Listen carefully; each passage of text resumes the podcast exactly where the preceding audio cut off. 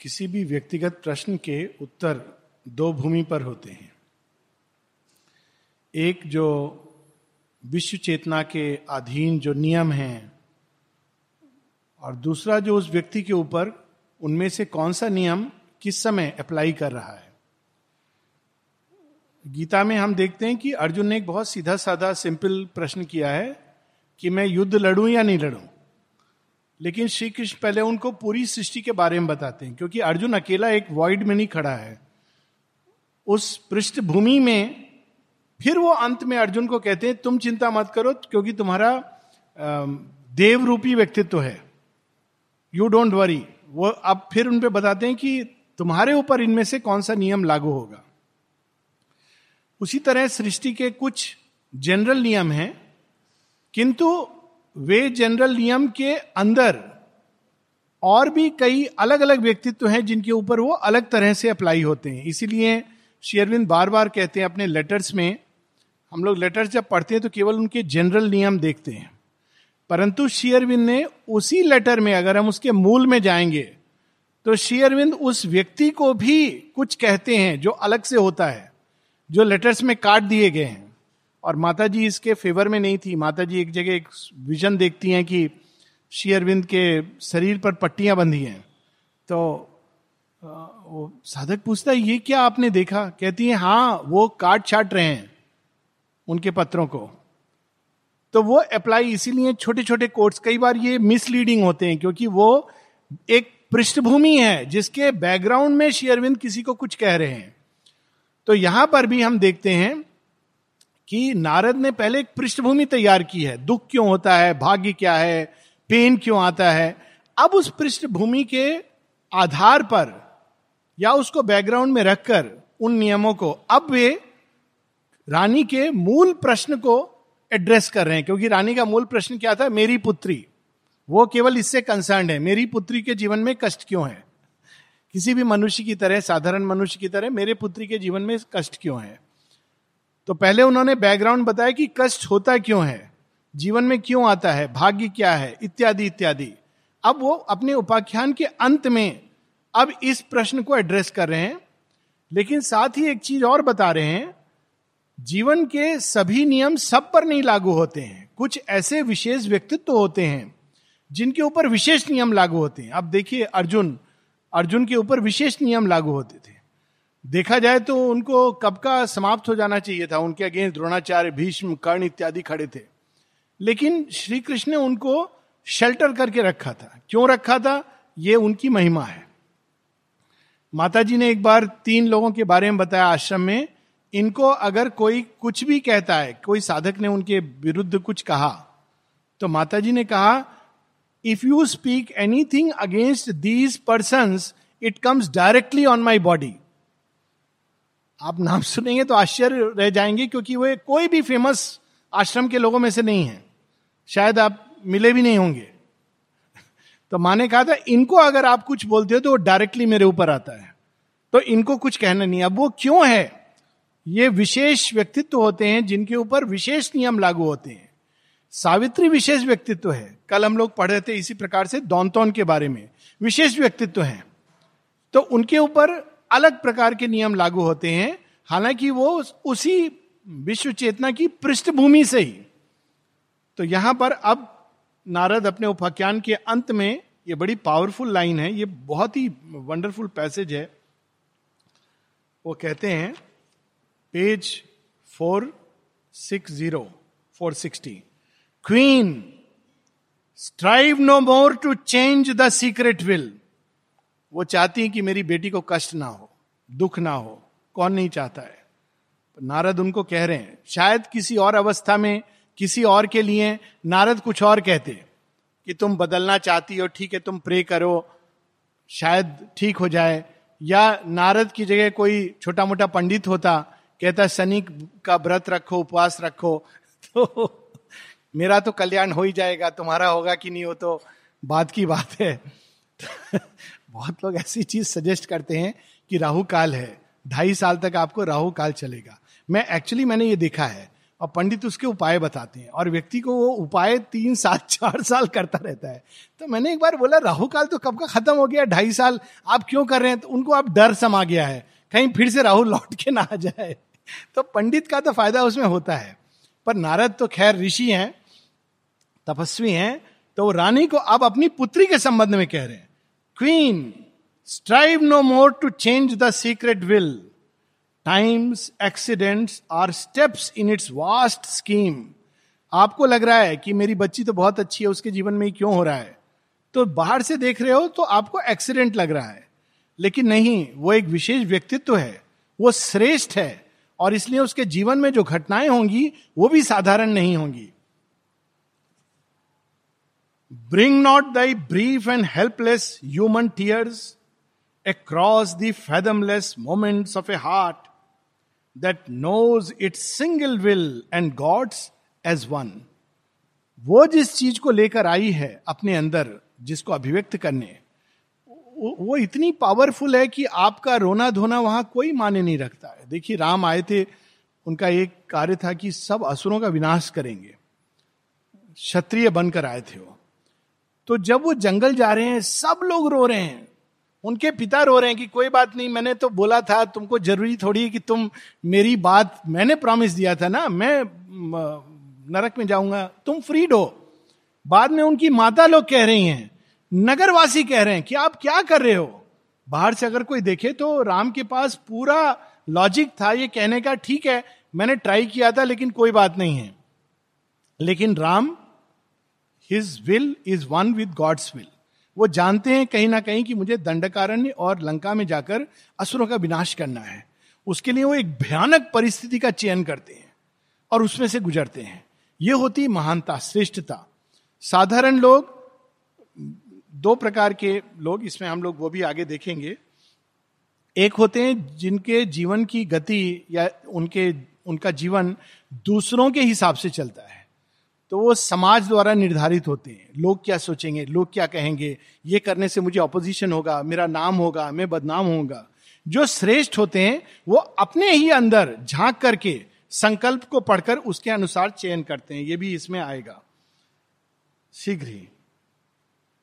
It can embrace its hostile destiny.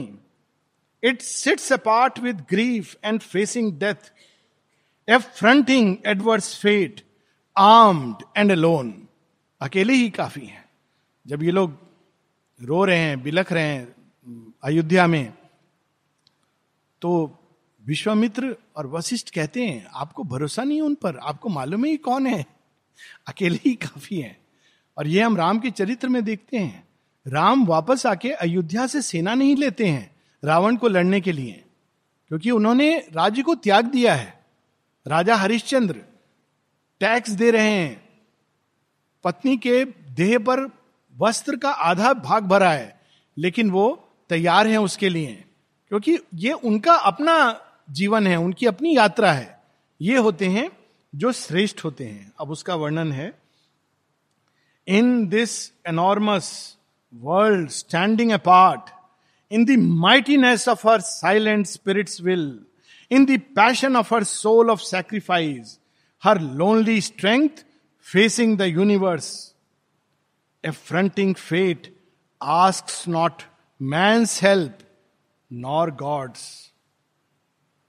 Sometimes one life is charged with earth's destiny. कल हम लोगों ने ये पढ़ा था एग्जैक्टली exactly यही चीज़ sometimes one life is charge with earth destiny वो अपने कंधों पर केवल अपना नहीं वो एक एक कोई नई चीज़ प्रकट करने जा रहे हैं तो उसके लिए वो कुछ भी सेक्रीफाइस करने को तैयार हैं। शेयरबिंद ने उनको यूज़ किया है warrior soul soul of sacrifice और वही तैयार होती है इस तरह के महत् कार्य के लिए। जॉन ऑफ़ आर्क सोलह साल की लड़की, पंद्रह साल की, वो युद्ध लड़ना चाहती है। फ्रांस के राजा को कहती है, मैं लड़ूँगी युद्ध। तो राजा कहते तुम लड़ोगी युद्ध? तुम लड़की, सब हँसते हैं उस पर। केश काट देती है अपने। पूरा पहन करके आती है आर्मर कहती है, मैं लड़की हूँ, चलो, लड़ो मेरे साथ। और उसके वाणी में जो तेज है, जो साहस है उसके अंदर, पूरी फ्रांस की सेना जोश से भर जाती है। और अकेली वो रणचंडी की तरह मैदान में। 19 साल की उम्र में she dies she is put on the stake लेकिन उसके पहले फ्रांस को सिक्योर करके जाती है। Sometimes one soul is charge with destiny वही हम लोगों ने कल दौनतोन जो शेयरविंद की विभूति रहे हैं, हम कल्पना कर सकते हैं कि 35 साल का व्यक्ति गिलोटीन हो रहा है और शेयरविंद को इस इस जीवन में भी उनको वो याद था, उनके देह पर गर्दन के ऊपर दर्द होता था। और तब उनसे अमृता ने पूछा कि आप अक्सर ये सहलाते हैं, ये दर्द, कैसा दर्द है? कहते हैं कि जो गिलोटिन से उन्होंने सर काटा था तो उसकी धार अच्छी नहीं थी। कल्पना कर सकते हैं। भगवान इन चीज़ों को सहते हैं, तभी तो वो मार्ग दिखलाते हैं हम लोगों को, कि हम लोग को भी कभी ऐसा अवसर आए जीवन में तो हिचकिचाना नहीं चाहिए। यही तो तपस्वी का लक्षण होता है। तपस्या बैठ करके कमरे में ये नहीं होती, ये एक भ्रम है लोगों को। जीवन के मध्य में, शेयरबिंद का ठीक before शेयरबिंदो look eight is life दौनतौन की तरह एकदम युद्ध में फ्रंट लाइन में लड़ रहे हैं। Even as Sri Aurobindo revolutionary period में एक जगह वो कहते हैं कि तुम लोग तो रोज पेटिल्ड साधक हो, जो छुए मुए, हिंदी में वर्ड होता है, छुए मुए साधक, माने थोड़ी सी बात पे परेशान हो जाते हैं। कहते हैं, मैंने तो जीवन में अपना उदाहरण दे रहे हैं कि सिर के ऊपर तलवार लटकी रहती थी, वैसा जीवन जिया है। Dangerous life I have lived तो निरोधा पूछते हैं आपकी लाइफ डेंजरस कब? कहते क्या तुमको मालूम नहीं है? एक साल तक कोर्ट में पता नहीं है एंडमेंट जाएँगे या फांसी होगी। कहते तुमको मालूम नहीं है? Dangerous life under the British revolutionary even यहाँ पर आकर के, ये जीवन, ये तपस्या है। और इसके बाद वो तैयार होते हैं to manifest what he could manifest तो यहाँ पर सावित्री का ऐसा वर्णन है कि sometimes one life is charge with earth destiny it cries not for succour from the time bound powers तो एक प्रकार के लोग होते हैं जो देवी देवता व्रत, उपवास, मन्नत मांगना साधारण, क्योंकि वो किसी तरह मेरा बस भला हो, अहंकार के सीमा में। मुझे, मेरे बच्चे का एडमिशन हो जाए, मेरा फ़ायदा हो जाए, मेरा बेनिफिट हो जाए मेरा शेयर मार्केट का भाव बढ़ जाए, बस यही उनके जीवन का लक्ष्य है। दूसरे होते हैं जो जानते हैं कि ये लोग नहीं दे सकते। वो जिस चीज़ को करने के लिए आते हैं, उसको केवल सुप्रीम का सैंक्शन दे सकता है। एंड दे फाइट क्योंकि वो एक अलग कार्य के लिए आते हैं। Time bound powers are the gods alone she is equal to her mighty task हम लोग जब बचपन में सब लोगों ने एक सावित्री व्रत भी होता है, और सावित्री को कैसा दिखाया जाता है? बड़ी टिमिड सी एक दुल्हन जैसा एक कंसेप्ट है, एक औरत है, जो खाना पीना बनाती है, सब बात सुनती है, एक इमेज है सावित्री का। अब देखिए शेरविंद एक नया इमेज दे रहे हैं। सावित्री कौन है? साक्षात रण चंडी है, काली रूपनी है। Alone she is equal to her mighty task वो बाहर में सब कर रही हैं, प्रेम में है, मधुर में है, सब कुछ है। लेकिन यदि आवश्यकता पड़े तो वो स्वयं अपने आप में सक्षम है। सीता के व्यक्तित्व में भी था। हम लोग अक्सर राम जी ने धनुष तोड़ा, ये सब दिखाते हैं। सीता जी भी धनुष तोड़ सकती थी। वो धनुष को उठा लेती हैं एक बार खेल खेल में, बच्ची होती हैं। तो उनके पिताजी कहते हैं, ये रख दो रख दो, ये तुम्हारे वर के लिए है। वो धनुष को कोई उठा नहीं सकता था। सीता खेल खेल में उठा लेती हैं। संधान कर रही हैं। उनके फादर कहते हैं, प्लीज़ कीप इट। तो अपने अंदर छिपा लेती हैं। और अध्यात्म रामायण में इसका वर्णन आता है। जब राम मार देते हैं रावण को तो एक कृतिका के रूप में एक सहस्र रावण जो उसके पीछे खड़ा था, वो प्रकट हो जाता है। और वो कितना भी मारते हैं, वो नहीं मरता है। जब सीता माता को ये पता चलता है तो अचानक वो अपने काली रूप में आकर she kills him she kills the last stroke उनके अंदर ये सब था। वो तो लीला करने के लिए चली गई असुर के पास। इतनी स्ट्रांग है वो, इसलिए चली गई कि अच्छा देखें तू कन्वर्ट होगा कि नहीं? नहीं कन्वर्ट होगा तो तेरा विनाश तो मैं ही अकेले कर सकती हूँ। But I will give the credit to my husband ऐसी ऐसी महिलाएँ रही हैं जोसेफिन कल हम लोग पढ़ रहे थे, विवेकानंद जी भी कहते हैं, नेपोलियन की शक्ति जोसेफिन थी। और वो कहते हैं, जिस दिन उसने जोसेफिन का त्याग किया, क्योंकि उनको संतान नहीं थी तो जोसेफिन का उन्होंने त्याग कर दिया। For a for a child he married somebody उस दिन से उनका पतन प्रारंभ हो गया। एक दो साल के अंदर समाप्त हो गया नेपोलियन। शेयरविंद भी इस बात की पुष्टि करते हैं his guardian angel she was his guardian angel Josephine का नाम बहुत लोग जानते भी नहीं, नेपोलियन का सबने सुना है। But she was the guardian angel जिस दिन उन्होंने उसका त्याग किया समाप्त हो गए। तो सावित्री उनमें से हैं। Draupadi she was the power behind entire Pandavas without Draupadi they would be helpless वो तो जुआ में हार हार गए थे। But she is the power the strength वो काली का एक्चुअल अवतार थी। तो यहाँ पर सावित्री के बारे में भी ऐसे ही है। Alone she is equal to her mighty task intervene not in a strife too great for the मृत्यु के साथ लड़ने आई हैं। हे रानी, आप बीच में मत पड़ो। लिटरली कह रही हैं, इसमें आपको ही नुकसान है। वो अकेले ये युद्ध लड़ेगी। Intervene not a struggle too deep for mortal thought to sound its question to this nature's rigid bounds when the soul fronts nude of garbs the infinite its too vast theme of a lonely mortal will pacing the silence of eternity वो केवल भाग्य नहीं वो विधान को बदलने आई हैं, विधि के विधान को। मृत्यु क्यों है? प्रेम क्यों समाप्त हो जाता है? मृत्यु में क्यों बदल जाता है? वो उसको बदलने आई हैं। तो आप इस युद्ध में, ये उनका युद्ध है और सावित्री इसके लिए सक्षम है।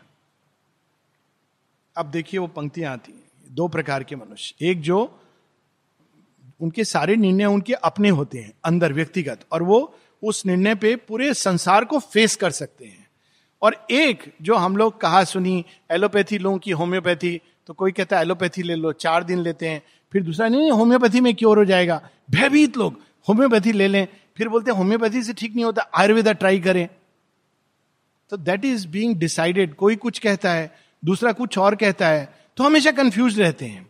एक निर्णय लेंगे, फिर दूसरा निर्णय लेंगे।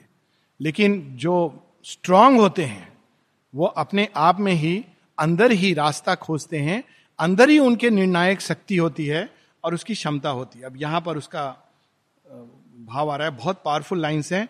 As a star as a star uncompanioned moves in heaven हम लोग को देख के लगता है कंपेनियन है, पर वो अकेला है। अनकंपेनियन कौन उसका साथ दे सकता है? Moves in heaven unastonished by the immensities of space. भयभीत नहीं हो रहा है वो कि, अरे, इतने सारे स्टार्स हैं, मैं अपने घर में चला जाऊँ। मेरी रोशनी इनसे ज़्यादा है, कम है। मैं इनको फेस कर पाऊँगा। Immensities of space. मनुष्य भयभीत होता है संसार को देखकर, और वो अपने रूम में बंद होना चाहता है कंफर्ट जोन में। तो यहाँ पर देखिए, वर्णन है श्रेष्ठ लोगों का। As a star uncompanioned moves in heaven unastonished by the immensities of space, traveling infinity by its own light. The great are strongest when they stand alone. ये जो एलोन है बहुत पावरफुल वर्ड है ये एलोन वैसा Elon नहीं है कि लोग अपने कमरे में अकेले साधना कर रहे हैं it is very powerful alone उस श्रेणी का एलोन है कि जहाँ पूरे विश्व को समेट करके लाइक like शिवा उनके परिवार में सब हैं भूत पिशाच प्रेत, जिन, सुर, नर, गंधर्व, बैल, सब है but yet Shiva is alone powerful mighty the great are strongest when they stand alone ये उनकी महानता होती है। वो अकेले ही सक्षम है, अपने प्रकाश में वो ट्रैवल करते हैं। कल हम लोग इसी तरह का वर्णन पढ़ रहे थे। A God given strength of being is their force उनकी शक्ति वो बाहर से नहीं लेते डिपेंड नहीं करते किसी पर। कि अच्छा आप बताओ हम क्या करें? अच्छा ऐसा करें। ठीक है, हम ऐसा कर लेते हैं।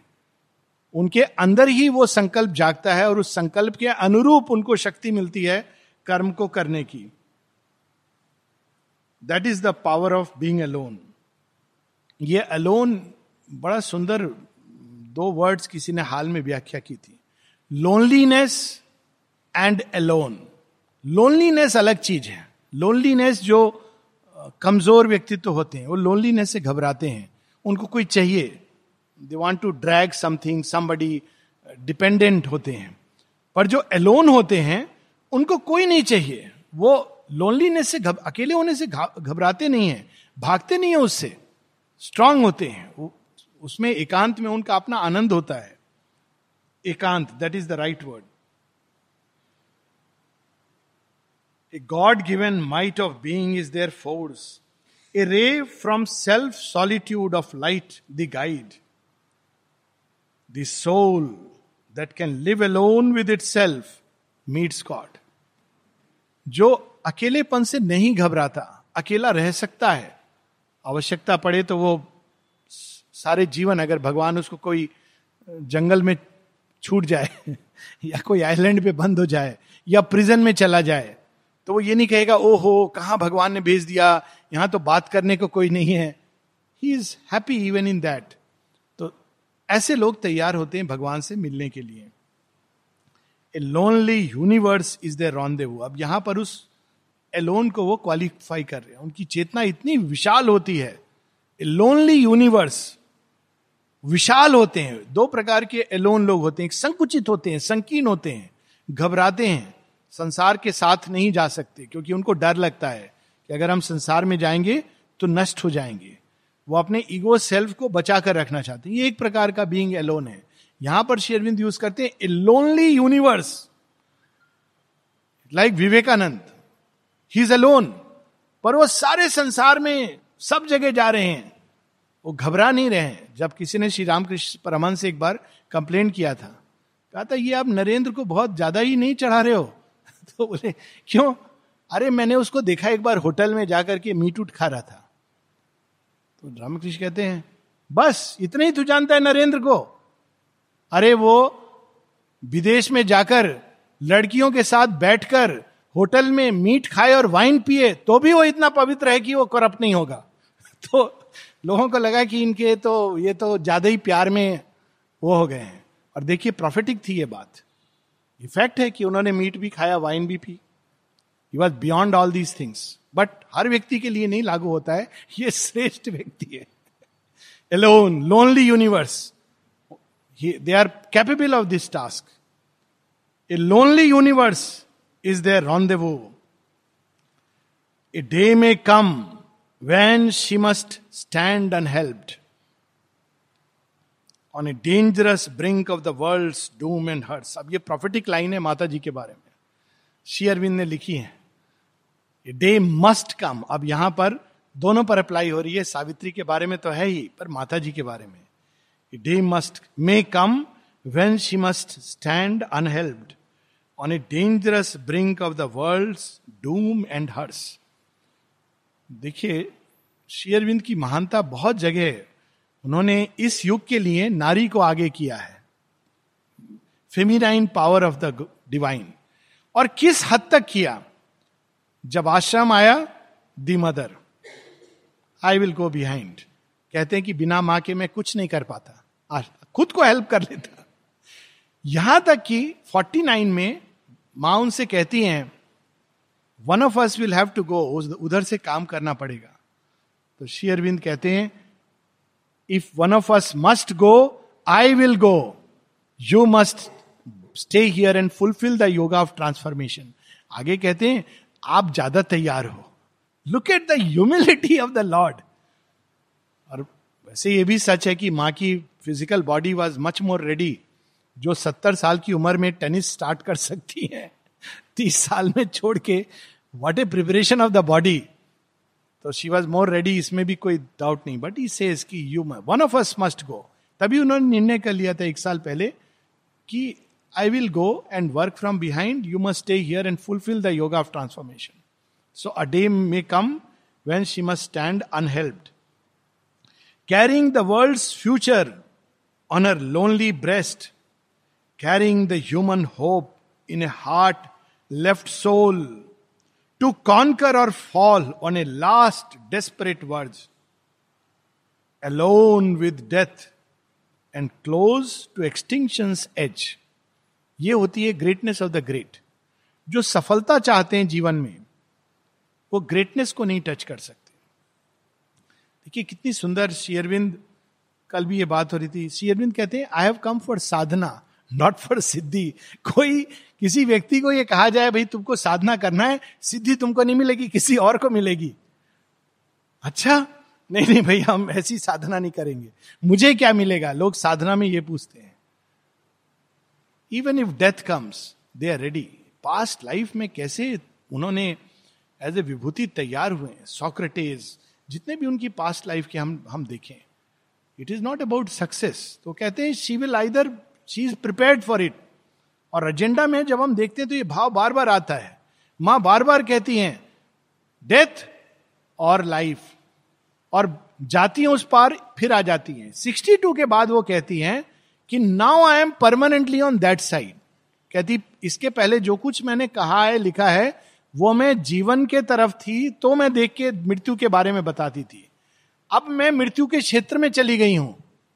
और अब जो मैं कह रही हूँ, वो बहुत इंपॉर्टेंट है। एक्चुअली 62 के बाद अगर आप माता जी के एजेंडा में राइटिंग्स पढ़े तो इट्स वेरी डिफरेंट पहले तो वो ये कहती है लिविंग और डेड में कोई डिफरेंस नहीं है। हम लोग बनाते हैं। फिर वो कहती हैं, बहुत सारे लोग हैं जो जीवित हैं लेकिन मृत हैं। और बहुत सारे लोग हैं जो मृत हैं लेकिन जीवित हैं।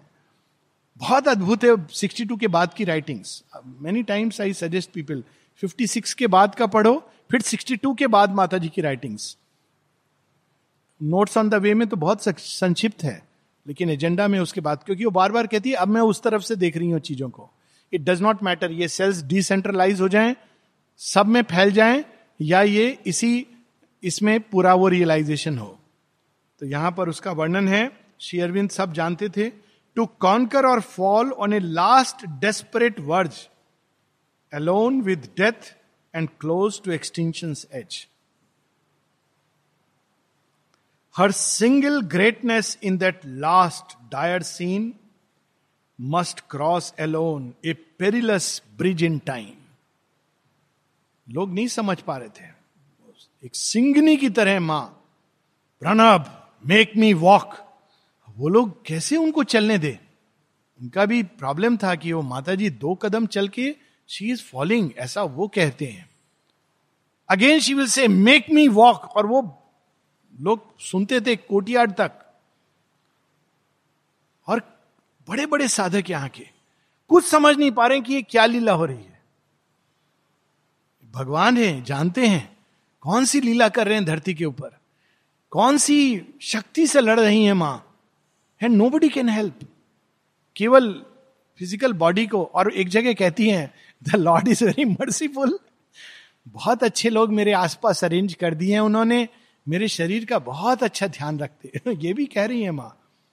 सबको, जो थे उस समय, वसुधा बेन चंपकलाल प्रणबदा कि वो बहुत ध्यान रखते हैं मेरा। मुझे कोई कंप्लेंट नहीं है सुप्रीम लॉर्ड से। पर ये जो युद्ध है, ये तो मुझे अकेले लड़ना है ना। तो कोई नहीं कर सकता। दे डोंट नो अगर कोई उनसे पूछता था, क्या हो रहा है? वो क्या कहते? तो यहाँ पर her single will and reach an apex of world destiny where all is won or all is lost for man उनको अपने लिए कुछ नहीं चाहिए था। वो तो डिवाइन मदर हैं। बहुत सारे योगीज हैं, वो कह के चले गए, जो जो की जो, धर दीनी चदरिया।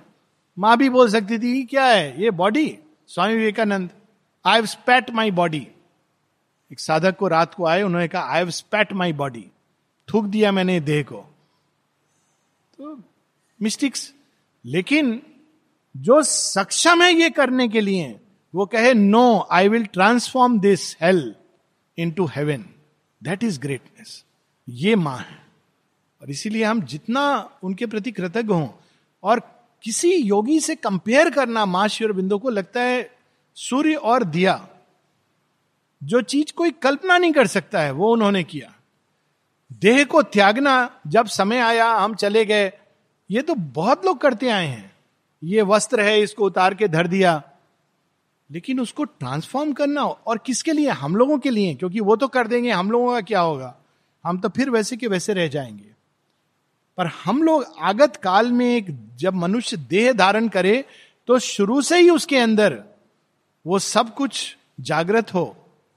That is why they were struggling कि ट्रांसफॉर्मेशन का अर्थ क्या है? अभी हम लोग देह जब धारण करते हैं तो विस्मृत हो जाते हैं। हमको याद नहीं रहता है, हम कौन है, कहाँ से आए हैं। चैत्य सत्ता कुछ नहीं मालूम, पिछले जन्म में हम कौन थे। बीस इक्कीस साल, उसके बाद पता चलता है, कोई किताब हाथ में आती, किसी से सुनते हैं, किसी से मिलते हैं, बहुत भाग्यशाली हुए तो सात, आठ, दस साल। फिर तीस, पैंतीस में आश्रम ज्वाइन करना, उसके बाद भी जीवन में। लेकिन कभी हमने सोचा है कि जब भगवान ही सत्य हैं तो ऐसा क्यों नहीं होता कि हम जन्म लें और बोले, माँ और माँ से वो माँ माँ नहीं, वो माँ बोले, अरे बेटा, तुमने मुझे पुकारा। हम बोले, नहीं नहीं नहीं, आप, आपके बारे में नहीं बात कर रहे माँ, जगत जननी कॉन्शियस रहे, क्योंकि देह विस्मृत करा देता है।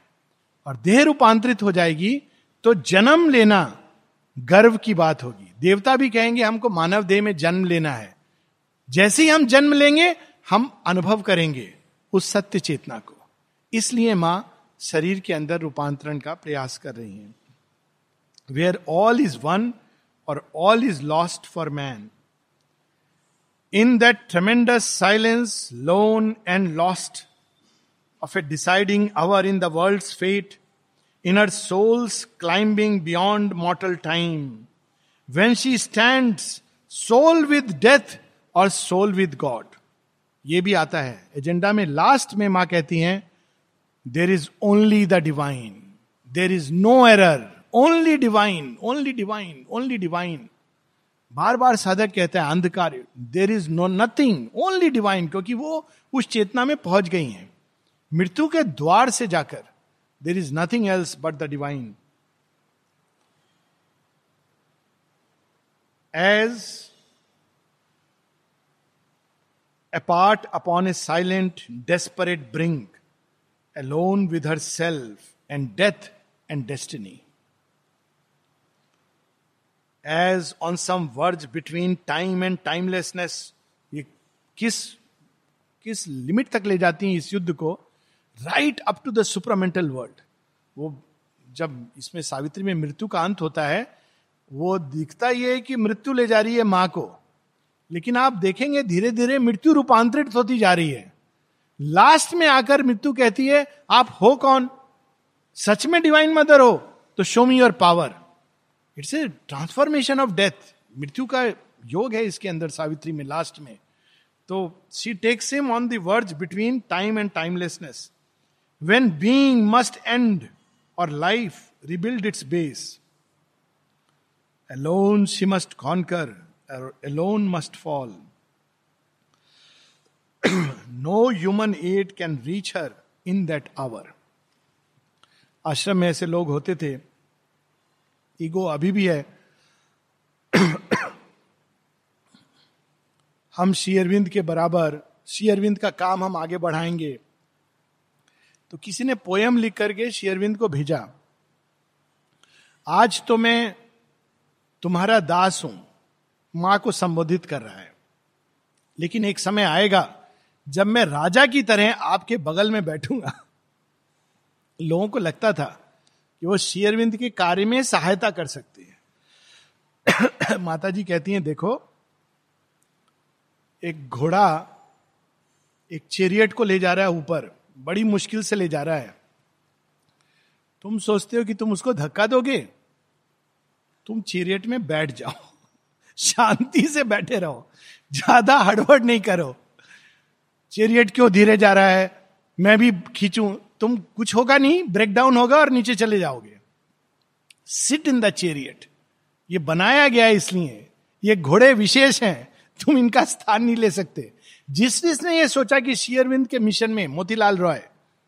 ब्रेकडाउन इगोइज्म तो माता जी के प्रति खुलना दैट इज़ यहाँ पर क्लियर है कि nobody can help we can open ourselves to her no armoured god stand shining at her side मनुष्य की क्या बात है? देवता लोग भी नहीं आ सकते इस युद्ध में। राम जब युद्ध लड़ते हैं तो इंद्र इत्यादि सोचते हैं अल्टीमेटली तो ये हम लोग का भी फ़ायदा होने वाला है ना? रावण जब मरेगा तो चलते हम लोग भी थोड़ा राम की सेना में। तो wise counsel prevails Shiv ji कहते हैं, अकेले काफ़ी हैं, तुम लोग जाके और कंफ्यूजन करोगे। पर कुछ तो हम करें, ठीक है, रथ दे दो अपना। तो दारूक और रथ को भेजते हैं कि आप कम से कम इसको तो ग्रहण कर लीजिए। हम लोग को अच्छा नहीं लग रहा है। आप ज़मीन पर खड़े होकर युद्ध लड़ रहे हो, रावण के साथ। तो even gods cannot help in that work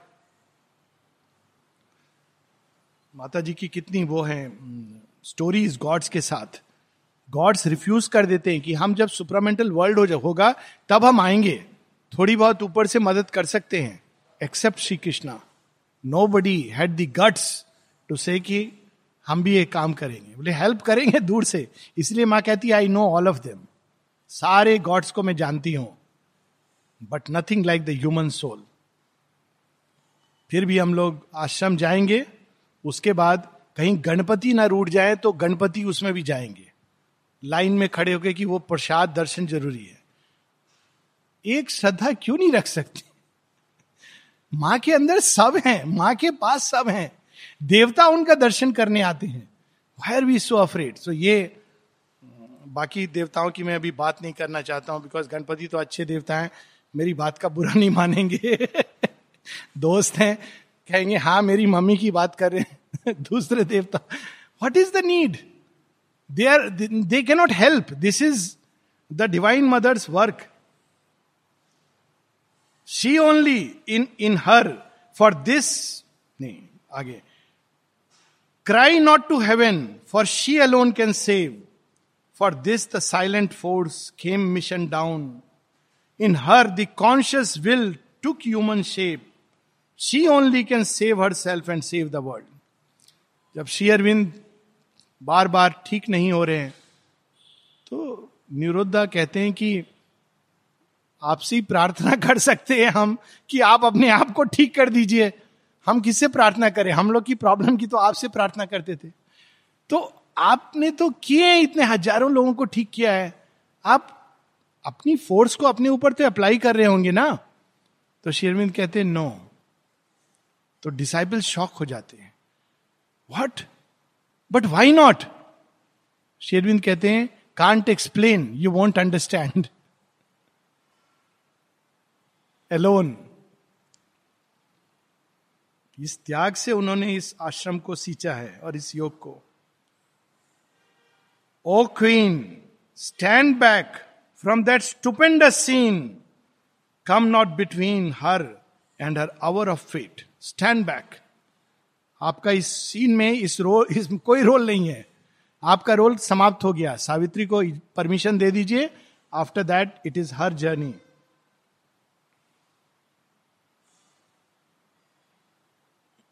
her hour must come and none can intervene think not to turn her from her heaven sent task strive not to save her from her own high will उन्होंने ही चुनाव किया इसका। Thou hast no place in that tremendous strife. Thy love and longing are not arbiters there.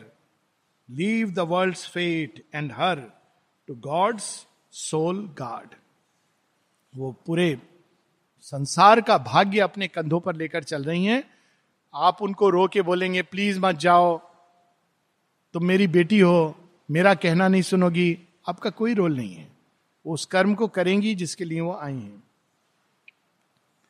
even if he seems to leave her to lone strength यहाँ तक कि भगवान भी उनको अकेला छोड़ सकता है। देखिए, हुआ है ना ऐसा? बड़े बड़े भगवान के ग्रेट ऐसा लगा है, प्रतीत हुआ है कि भगवान ने उनको क्यों नहीं बचाया? तेग बहादुर जल रहे हैं तवे के ऊपर। भगवान तो आ सकते थे इंटरवीन कर सकते थे। अभिमन्यु मर रहे थे। भगवान ने क्यों नहीं बचाया? यही तो ग्रेटनेस होती है ग्रेट की। भगवान जब किसी को रियली ग्रेट बनाना चाहते हैं तो कहते हैं अच्छा ठीक है योर डे आज अभिमन्यु का दिन है, कोई नहीं आएगा, तू प्राप्त हो वीर गति को। लेकिन तू वीर गति को प्राप्त होगा तो सारे संसार में आने वाले समय तक इमोटल हो जाएगा। अभी भी अभिमन्यु के नाम लिया जाता है। युद्ध में भी जब कोई ऐसे होता है, अभिमन्यु की तरह लड़ा, माने इमोटल हो गया वो। तो this is this is how भगवान भी यदि उसको छोड़ दें even though all falters and falls and sees an end and the heart fails and only are death and night God given her strength can battle against doom even on a brink where death alone seems close and no human strength can hinder or can help Shri Arvind की past life की experience even alone Joan of Arc and Danton जब उनको मारने ले जा रहे हैं तो कहते हैं, तुम मुझे मारोगे, मेरे विचार इमोटल हो जाएँगे। देह को मारना है ट्राइट तो मार देते हैं। पर ये फैक्ट है कि वो जो शक्ति निकलती है, फैल जाती है। नेपोलियन बाद में उसको धारण करके कंप्लीट करते हैं उस काम को। So this this is the greatness of the great माता जी एक जगह ये भी पॉसिबिलिटी देखती हैं कि मैं अपनी पूरी सेल्स को डिसेंट्रलाइज करके उन सब में फैल जाऊँ जो ओपन है। योग को नहीं गिव अप करेंगी।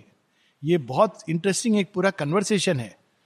उन्होंने ये भी प्लान किया था प्लान बी कि अगर सो कॉल मृत्यु आती है तो मैं डिसेंट्रलाइज होकर जो रेडी हैं उनके अंदर में फैल जाऊँगी।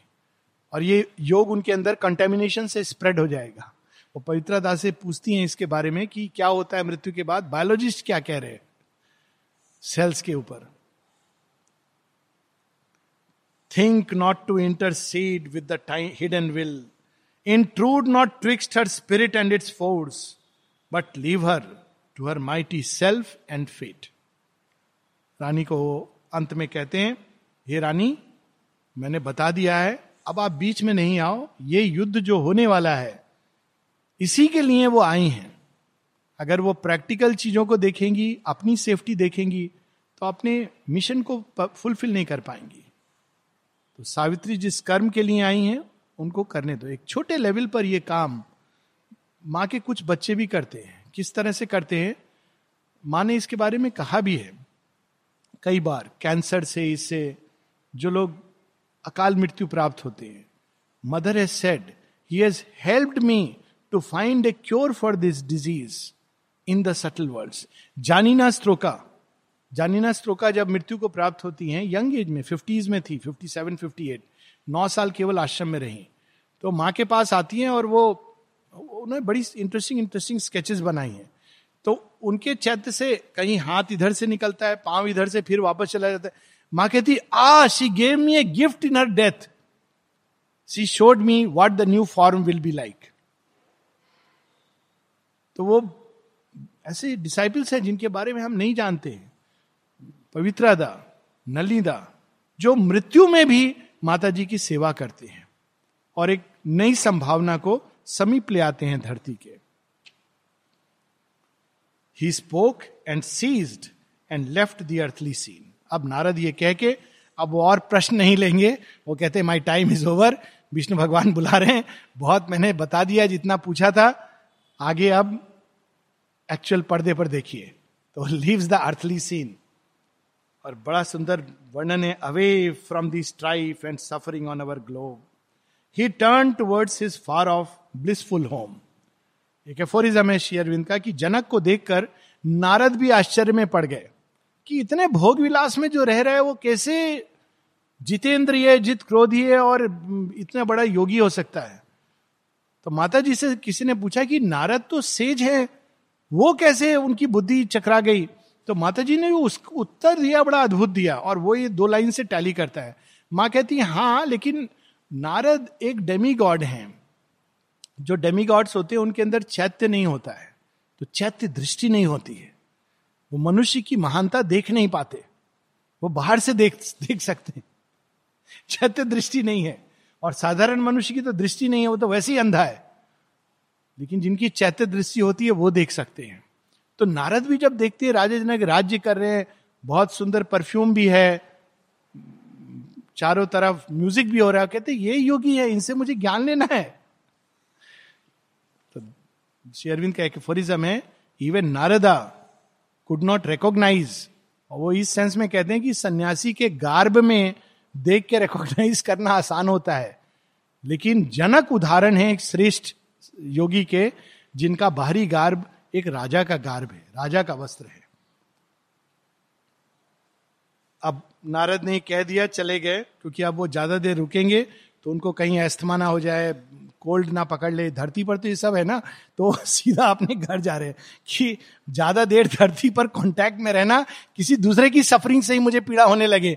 धरती पर रहने से सिंपथी जाग जाती है ना, वहाँ देवताओं के लोग से लगता है कि ये तो चिटी का खेल हो रहा है। तो वो जल्दी से जा रहे हैं वहाँ पर।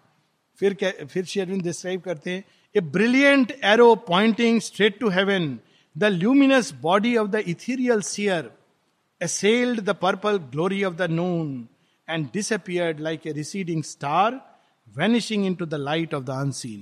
यहाँ एक बहुत इंटरेस्टिंग क्लू है the luminous body of the ethereal seer शेयरविन से कई बार पूछते थे लोग ल्यूमिनस बॉडी जो मिस्टिक्स एक्सपीरियंस करते हैं चिन्मय देह इत्यादि। कहते वो सुपरामेंटल बॉडी नहीं है। मैं वो नहीं क्रिएट करना चाहता हूँ।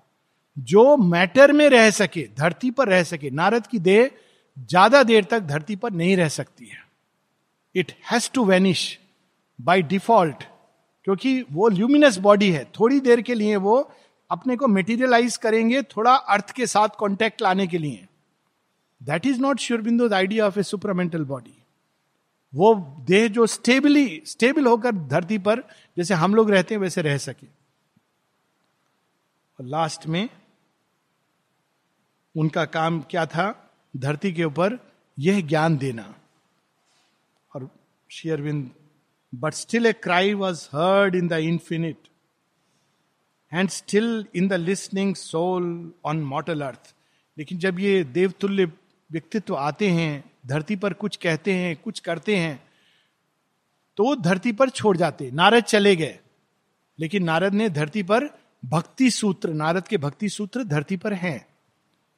तो उसी प्रकार से जो उन्होंने धरती को गिफ्ट किया है, वो सदैव वो आते कुछ गिफ्ट करके जाते हैं। इससे ज़्यादा उनका काम नहीं होता है। तो शेयरविंद कहते हैं कि वो आके वो तो चले गए, लेकिन to the listening soul a high and far imperishable voice chanted the anthem of eternal love लेकिन कालांतर में कोई भी सुनने के लिए अगर रिसेप्टिव है तो वो उस भक्ति के सूत्र को, प्रेम की गाथा को ग्रहण कर सकता है। उन शब्दों को वो यहाँ पर धरती पर, क्योंकि वो देवता है ना, वो तो गिफ्ट लेके देंगे। तो गिफ्ट लेकर के anthem of eternal love Narad चले जाते हैं। यहाँ पर book six book of fate, भाग्य और विधि का विधान, ये समाप्त होती है। नेक्स्ट वीक हम लोग एक नई बुक शुरू करेंगे, बहुत इंटरेस्टिंग इससे भी अधिक ये बहुत इंटरेस्टिंग थी। वह है book seven, the book of yoga, Savitri का योग।